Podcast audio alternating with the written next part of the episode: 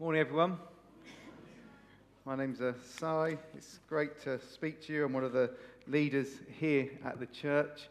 Well, what a week it's been politically, hey, for, for our nation. God, I don't think there's been a week like it. Whether you're pro Brexit or against Brexit, whether, whatever political persuasion you're backing at the moment, you're all welcome here, just to, to make that very clear, and there'll be no infighting uh, amongst that. But our nation and our leaders need our prayers at the moment, don't they? They really, really do.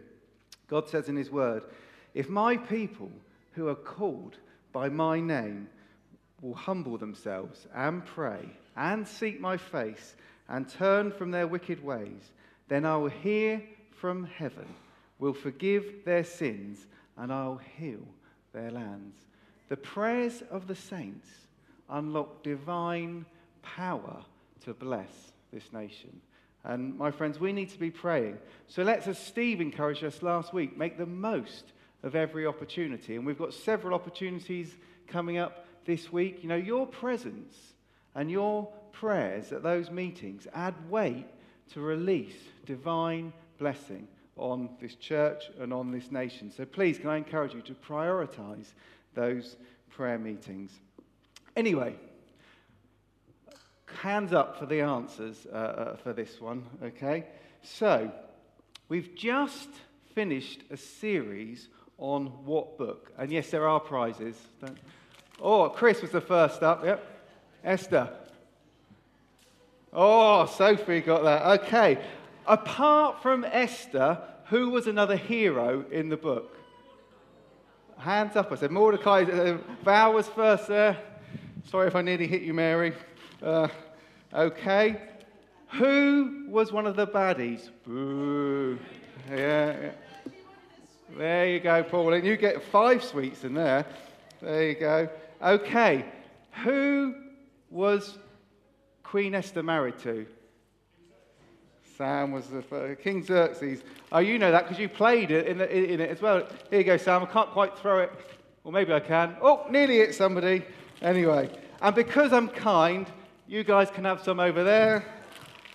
You can have some more over there. Sorry, I can't get it right at the back there. You can have it uh, over there. Any more left there? Over there. There you go. There you go.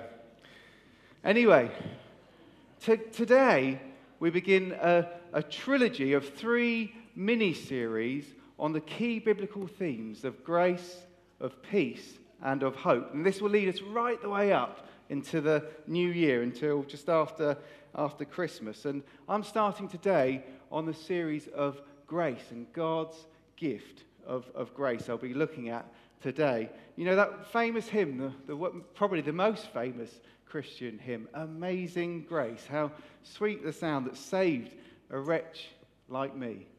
I once was lost, but now I'm found, was blind, but now I see. What amazing truth is in those words there. But for some of you, you'll be there thinking to yourself, grace? What's, what's grace? If we could go on to the, the next slide and the next one. There we go. What's, what's grace? What does, what's that, that all about? It's not something that's in, we use so much in normal language, is it? You might say your grace if you meet a duke or if you meet the archbishop, but you don't tend to meet that didn't do anything. you don't tend to meet them too often, do you?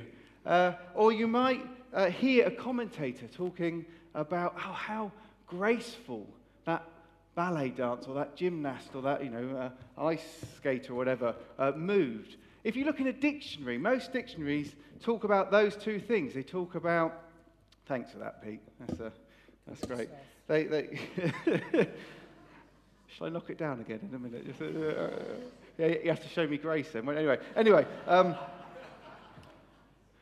most dictionaries talk about elegance and smoothness of movement or courteous goodwill.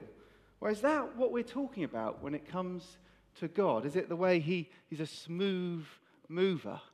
and he, he's so courteous. My good man, would you consider thinking about Jesus?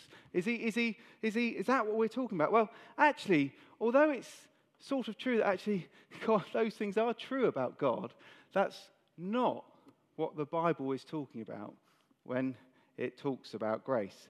Clever people have come up with the acrostic of God's riches at Christ's expense. Grace down there. And you, uh, you just see um, how we receive freely from God his goodness, his riches, at the cost of Christ giving his life for us on the cross. So that's a, that's a good way of thinking about grace.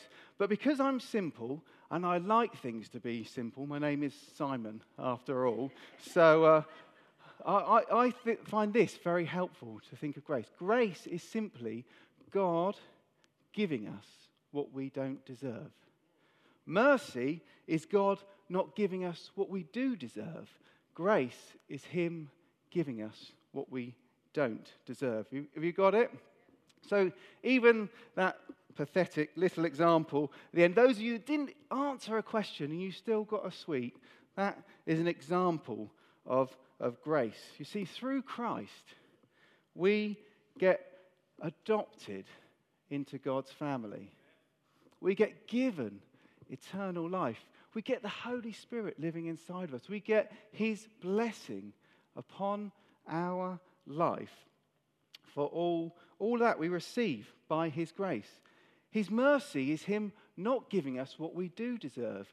You see, we're all born into that place of being rebellious against God, and we only add sin upon sin by the things that we do, the things that we say, and the things that we think as we go through life. We deserve to be put out of a holy God's presence. We deserve his judgment upon our life. But as we put our faith in Jesus Christ, we receive his mercy, we receive forgiveness, and we're accepted. He doesn't give us what we deserve, no, but through his grace, we then experience his blessing and his favor upon our life. He gives us his spirit.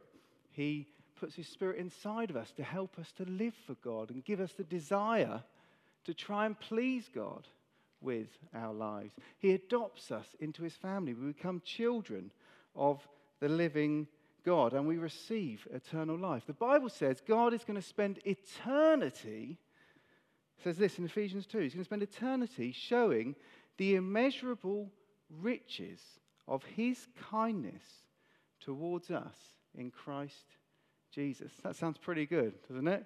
The living God is going to spend eternity showing you the immeasurable riches of his kindness towards us in Christ Jesus. The Greek word for grace is, is charis.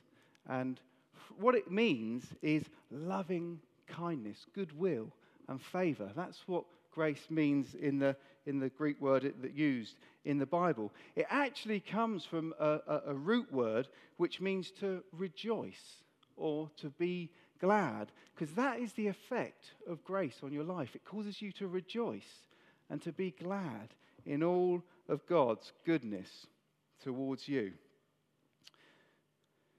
There's a sense in which the whole world experiences something of God's grace. It's what the theologians call common grace. The whole world experiences God's common grace. It's things like the fact that we experience good things like love and joy and kindness. These are gifts from our Father in heaven. And not only, it's not just Christians that experience them, all people can experience them. Jesus says he makes the sun rise on the evil and the good his heavenly Father sends a rain on the just and the unjust as well.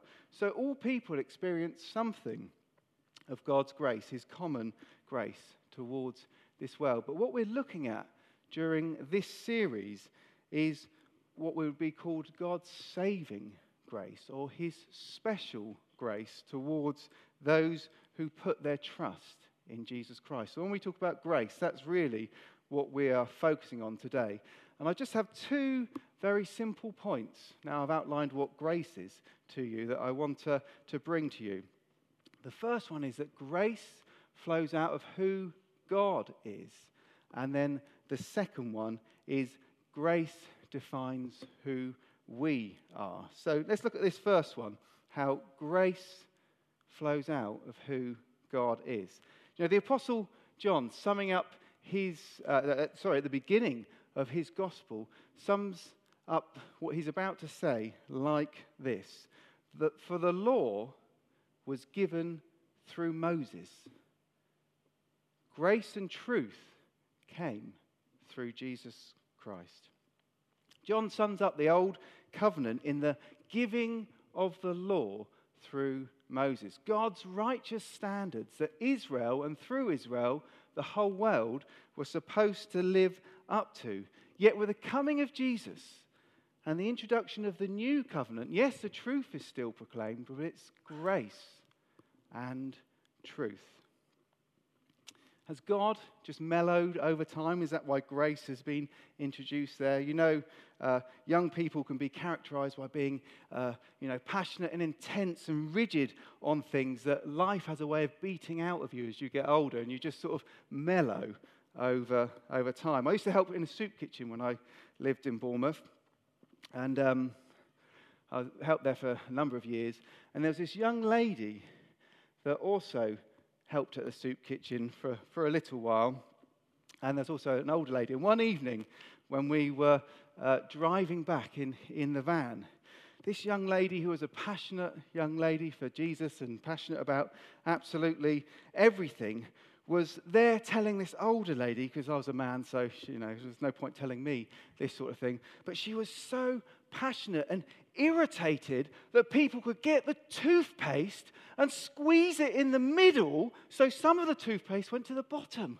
And then they would just leave it for someone else to have to push that toothpaste up. And she was so cross and animated uh, about this. And uh, she, said, she was looking for the older lady for approval. And the older lady just said, lovely lady called Jan, she just said, My dear, I think you just mellow as you get older. In my house, I'm just happy if people brush their teeth. so, uh, yes, is that what's happened to God? He's, he's mellowed over time. He's got these high standards, but it's like, oh, oh, well, I suppose if they like me, that, that would do. That would do. I'm, I'm happy with that. Not at all, my friends. That's not what the Bible teaches us or what Jesus is about. Or is it about um, the fact that God thinks, well, more people may like him if he tries grace, if he experiments with grace and, and being kind. So he's trying hard to be kind towards you and me in Jesus. A bit like, and we all know uh, people uh, like this, uh, like a grumpy old man or, or lady. Let's stick with man, though it's safer territory to, as a man to stay with grumpy old man.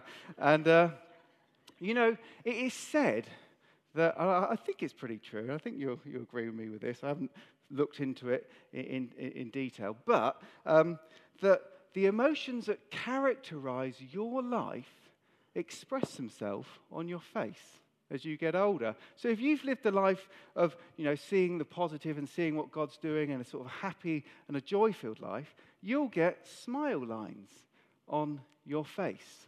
Whereas if you've lived a life being grumpy and miserable and seeing all the negative things, which there are lots of negative things, but focusing on them in life, a grumpy sort of face. And it's interesting, isn't it? With people that have that sort of grumpy face, you try getting them to smile. It's such an effort, isn't it? Is that what God is like? Is He trying to be kind to us? Is he trying through Jesus to be nice to you, but really wants to punish all of you? Is that what the Bible says? My friends, nothing could be further from the truth.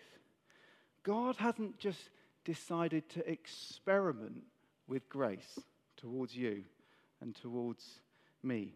Grace flows out of the very person of God Himself. He is full of grace. Even with Moses, the one who John says, you know, the law came through Moses. When Moses wanted to experience more of God's glory, when he wanted to know God more, and he says, Lord, I want to see your glory. God says to him, All right, that's fine. And he says, I'll make all my goodness pass before you, and I will proclaim my name, the Lord, over you. Now, you have to understand, in the Bible, names are significant, aren't they? So they, they describe something of who the person is. So when Jesus meets Simon, he says, Ah, you'll be Peter. And later on, he says, On this rock I will build my church. Peter meaning rock. Another famous name change is you've got Abram, which means exalted father.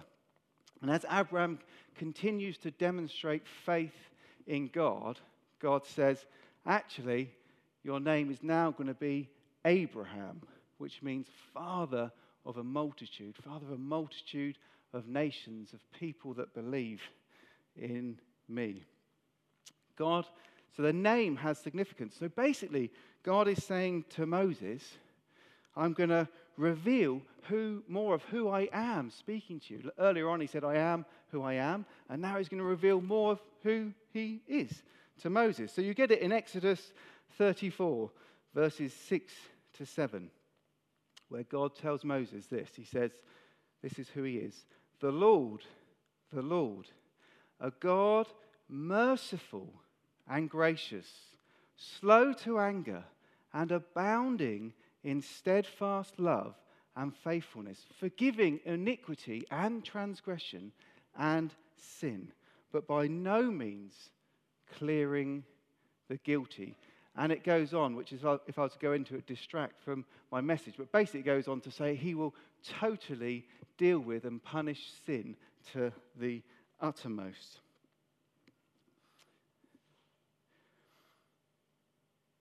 God is not trying be merciful and gracious.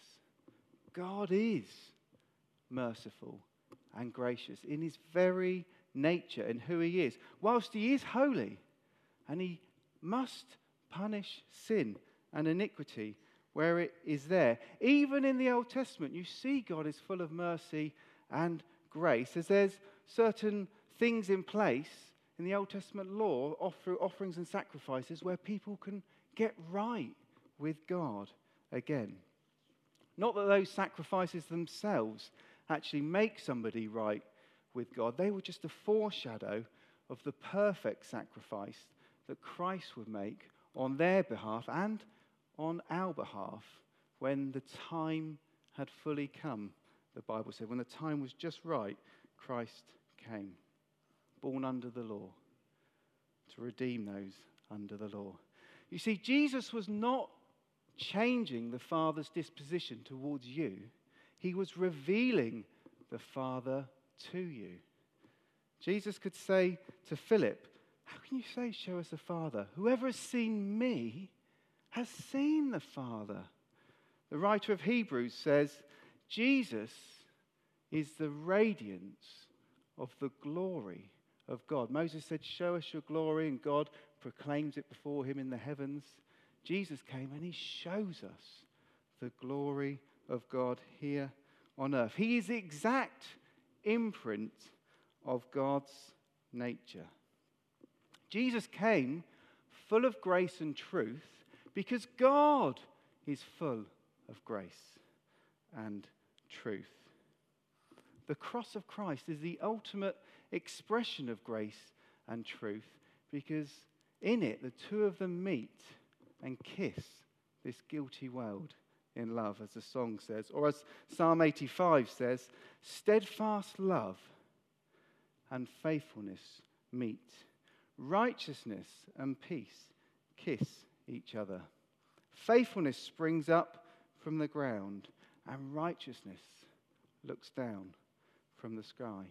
You see, on the cross, God can fully and totally punish sin, can totally deal with it for all those who put their faith in Jesus. He can satisfy his righteous anger against our sin on that cross, and he can exercise his justice on that cross, leaving him free to bestow his faith, his, his favor, sorry, and his grace on our lives, which is why we must come to God through Christ to receive his grace. We're not good enough by ourselves. In fact, Galatians 4, verse 4, makes it clear the very reason God gave the law was to lead us to Christ as we realize, oh, I'm not good enough. I can't do this. I need someone to save me. And as we look to Jesus and surrender our lives to Him, we can be saved by grace through faith, as Ephesians 2, verse 8 tells us. And once we've entered into that wonderful position of being saved by grace through faith, when we look back, we realize actually it was grace that led us into that position in the first place. As Jesus says, You did not choose me, but I chose you and appointed you to bear fruit. Or as that famous hymn goes on to say, "'Twas grace that taught my heart to fear, to fear God, to fear his judgment, and grace my fears relieved as you realize God has provided a way for us through Jesus Christ. So God is not choosing or trying to be kind. Grace flows out of his very person towards us through Jesus Christ. Secondly, my, my final point God's grace defines who we are. You see, because grace is God's unmerited favor towards us, we don't earn it. You can't earn it, and you never will be able to earn it. Therefore, actually, it's not about how you feel or what you have done or what you haven't done that defines you as a Christian. It's what God says about you and what God has already done for you that defines who you are and how you should choose to live. You see, the Bible says that we were once darkness, but now we are light. We were once unrighteous, but now through Christ we're the righteousness of God. The Bible says outside of Christ we were children of the devil, and yet through Christ we become children of the living God. Our very identity has been changed by grace through Christ. His Spirit living inside of you causes you, your spirit, to realize that you've been born again into God's family so that you can cry out, Abba, Father, my Father, my Daddy, to the living God. Your relationship to God has changed from a servant to a servant master relationship to a father son or father daughter relationship. We've been given the Spirit to help us live for Jesus. And when we fail and fall into sin, which we all do, yes, we're called to repent and, and we'll be forgiven. If we regularly and deliberately fall in an area of sin, which we sometimes do as well, we'll be disciplined by our Heavenly Father in love.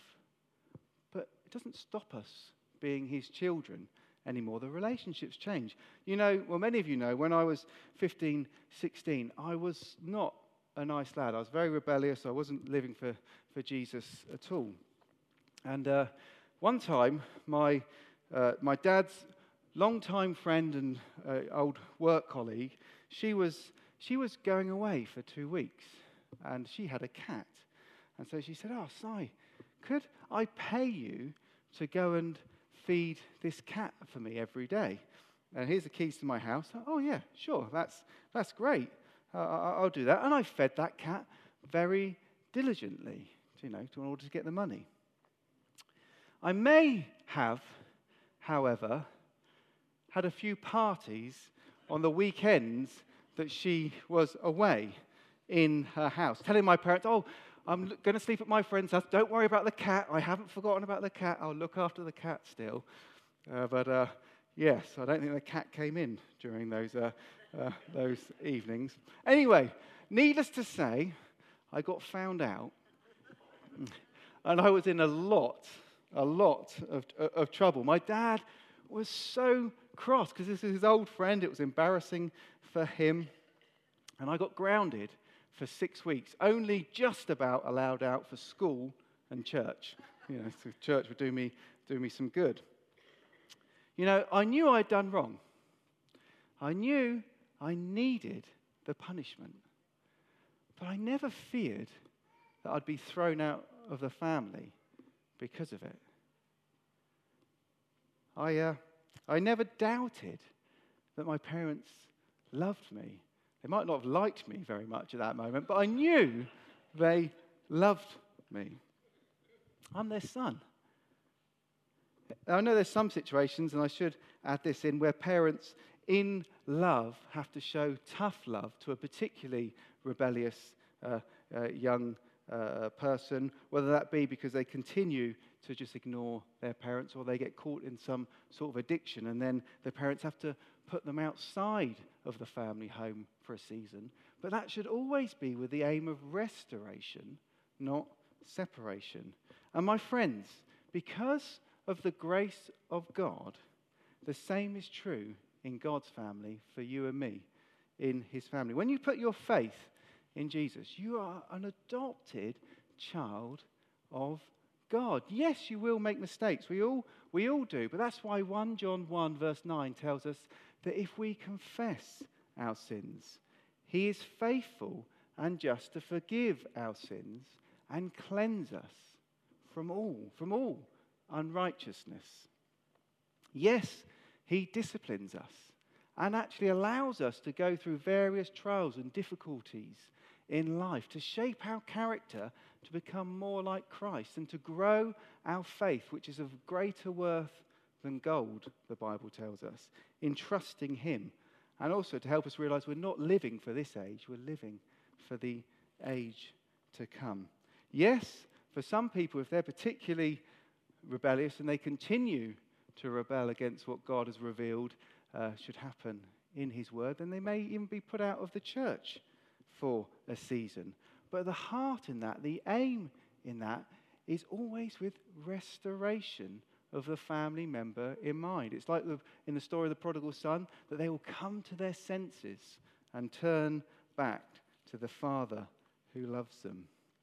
That's the power of grace in your life. It doesn't let go, it defines who you are now as a person. And thanks to the grace of God, the Holy Spirit is at work in your life, prompting you to live for God and giving you the power to actually live for Him as well. That's why Paul tells us, and Steve reminded us last week, that we need to be filled with the Holy Spirit. You see, grace isn't about do this and don't do that and try this and you try harder there, it brings you out of that master servant relationship and leads you into a father son relationship with the living God. And we're told to keep in step with the Holy Spirit and live pleasing our Father in heaven who delights.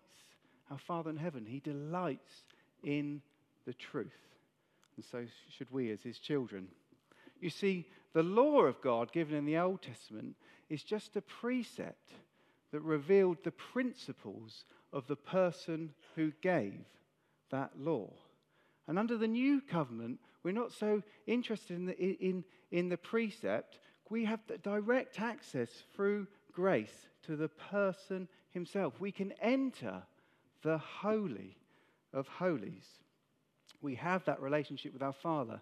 You see, in 1 Corinthians 6, it, it demonstrates this, where Paul is addressing the whole area of sexual immorality in the church. He could have quite easily gone back to the precept and sort of said to the law and said, said, Look, it says in the Old Testament, don't do this, don't do that, and do this.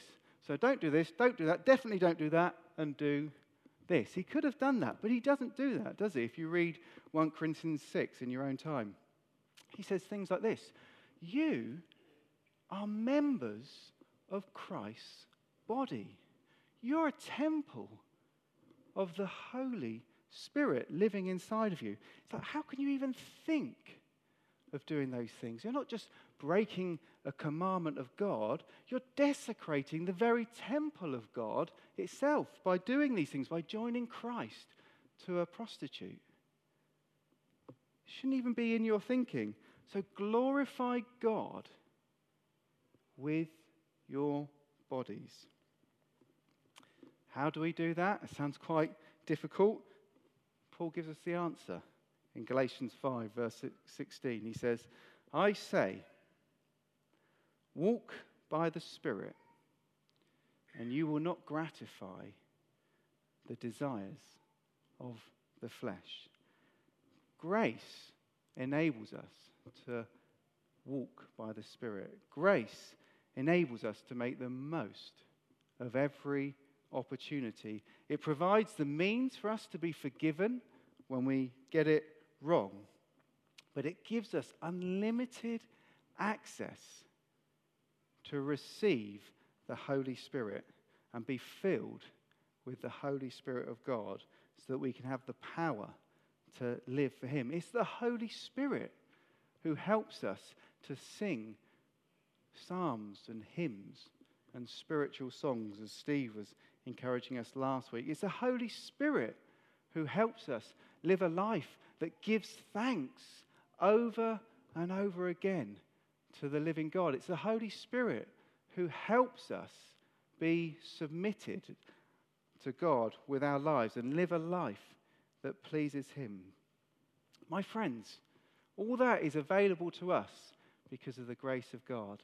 The grace of God should cause us to be glad and to rejoice in all the goodness that God has done, is doing, and will do in your life and the world around us. Grace defines who you are. You see, to sum up, grace is God's gift of unmerited favor given through Christ to all who believe enabling them through the Spirit's power to live for Him, to live for God as loved children, as God's loved children. So I want us to, to come back to worship now in the, in the knowledge of this. And thanks to the grace of God, we can draw upon the Holy Spirit to help us in that. And we can rejoice in the fact that knowing that we are loved and accepted because of Christ, not because of anything you or I have done. So, can I invite the band to be making their way back up here? But before I do that, just want to read a quote to you from the second best selling book in in the world after the Bible's the best. The second best selling uh, book in the world is A Purpose Driven Life by Rick Warren. And uh, it says this in there. And I found this very helpful as we come to worship. And hopefully it will stir you to think, yes, actually, this is what I need to focus on because we live in a consumerist society. And so that, that does, can influence, influence us. It says this Worship is not for your benefit. As a pastor, I receive notes that say, I loved the worship today. I got a lot out of it. Or notes to the other extreme. This is another misconception about worship. It isn't for our benefit. We worship for God's benefit. When we worship, our goal is to bring Him pleasure, not ourselves.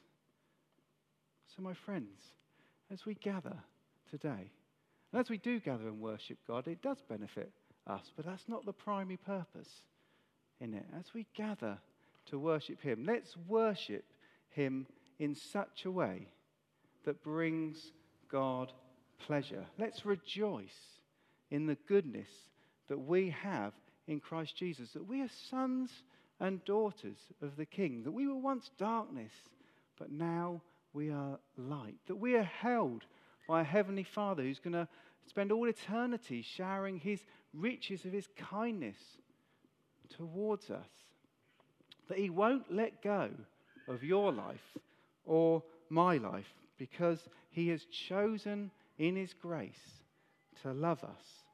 We receive all that through Jesus Christ. And the truth is, my friends, is you give yourself to worship, not thinking about yourself or how you're feeling in it, but trying to please your Heavenly Father.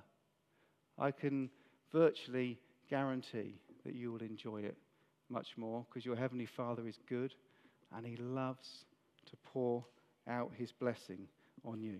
Can I invite you to stand?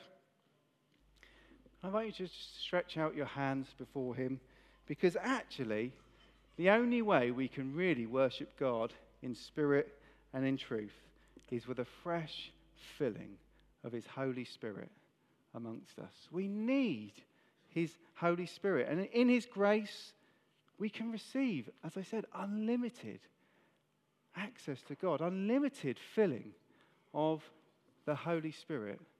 The Holy Spirit wants to fill you afresh this morning. He wants you to live for God, He wants to change you more. He wants to make you love His word more, to live by His word more. He wants to help you overcome those areas that you're struggling with. He wants to set you free from those things of unforgiveness and bitterness that have been in your life.